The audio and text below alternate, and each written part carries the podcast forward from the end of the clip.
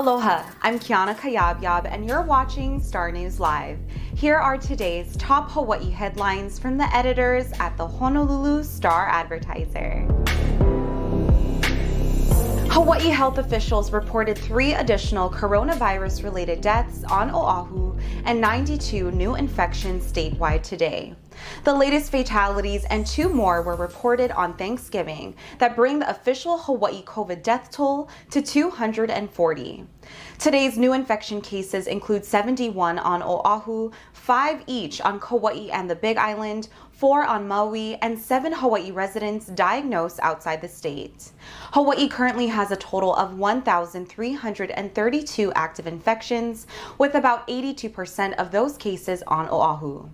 The islands of Lanai and Molokai, meanwhile, have no active infections. Hawaii's hospital counts of COVID positive patients remain fairly low throughout the state. Just 60 virus patients were in hospitals in Hawaii as of Wednesday, with 17 of them in intensive care units and 12 on ventilators. Hilo Medical Center said today that it had no COVID patients admitted to the hospital as of this morning. A 35 year old woman visiting from California was the victim of a possible shark attack off Ka'anapali on Thanksgiving Day, Maui Fire Department officials said. The woman was brought to shore by surfers and taken by ambulance to Maui Memorial Medical Center with severe trauma injuries to her front torso. They said the victim was surfing or paddleboarding at the time of the attack just before 3 p.m. Thursday. Maui Fire Department and paramedics responded, and the woman was taken by ambulance to the hospital. Ocean safety units patrolled the area looking for sharks and advised beachgoers to stay out of the water. Finally, Shaka Santa and Tutu Mele will be wearing face masks when they return to the Honolulu Hale Fountain next week for the 36th annual Honolulu City Lights display.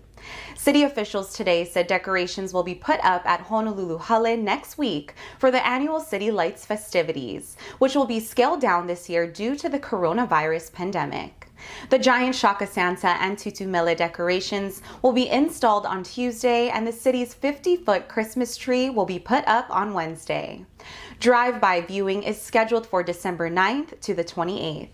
Mayor Kirk Caldwell urges everyone to stay safe by not gathering in large groups to view the Christmas tree and other decorations outside Honolulu Hale.